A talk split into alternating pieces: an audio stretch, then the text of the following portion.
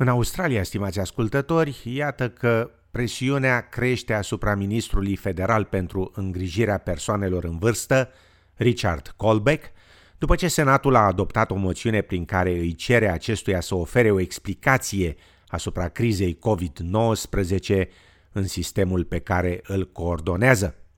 După cum relata Shubha Krishnan de la SBS, un parlamentar al coaliției a cerut de asemenea guvernului să aloce mai mulți bani pentru îngrijirea persoanelor în vârstă.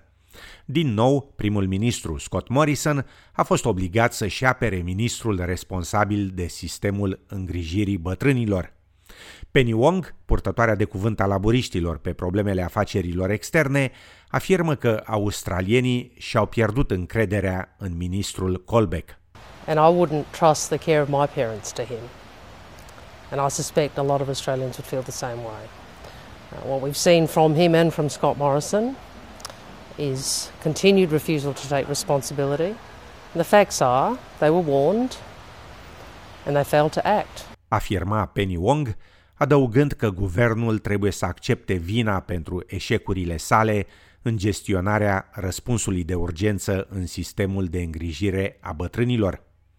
Liderul opoziției, Anthony Albanezi, a presat și mai mult în timpul sesiunii de întrebări și răspunsuri în Parlament. Why won't the Prime Minister take full responsibility for the consequences of his $1.7 billion cut to aged care, which made older Australians worse off before the pandemic and left residents of aged care homes more vulnerable to the deadly COVID virus? Întreba liderul opoziției.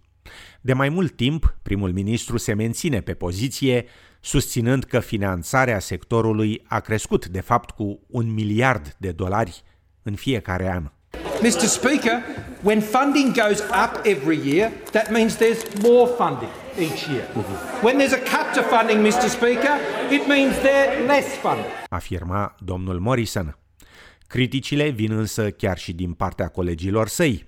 Astfel, parlamentarul liberal Russell Broadbent afirma că a menționat de mai multe ori că situația era un dezastru așteptând să se întâmple, dar că avertismentele sale au fost ignorate. I was very honest with the Prime Minister then, then as I have been with people all the way through. He, he's known my position on these issues and he's been intimately involved with me on discussions around these. Afirma domnul Broadbent. Pe fondul consecințelor crizei din sistemul de îngrijire a persoanelor în vârstă, guvernul e presat și de consecințele economice datorate pandemiei. Astfel, s-a introdus legislația pentru extinderea subvenției salariale JobKeeper, care se va împărți la două niveluri. De la 28 septembrie, rata JobKeeper va scădea de la 1500 de dolari la 1200 de dolari la două săptămâni. A doua rată va fi de 750 de dolari, iar de anul viitor aceasta va scădea și mai mult. Trezorierul federal, Josh Frydenberg, afirmă că schema reprezintă însă un succes. Right around our great country, there are great stories. Great stories about what JobKeeper is doing to support businesses and families. Afirma trezorierul federal Josh Frydenberg. Cu sprijinul laburiștilor, legislația nu a avut probleme să fie aprobată în Parlament.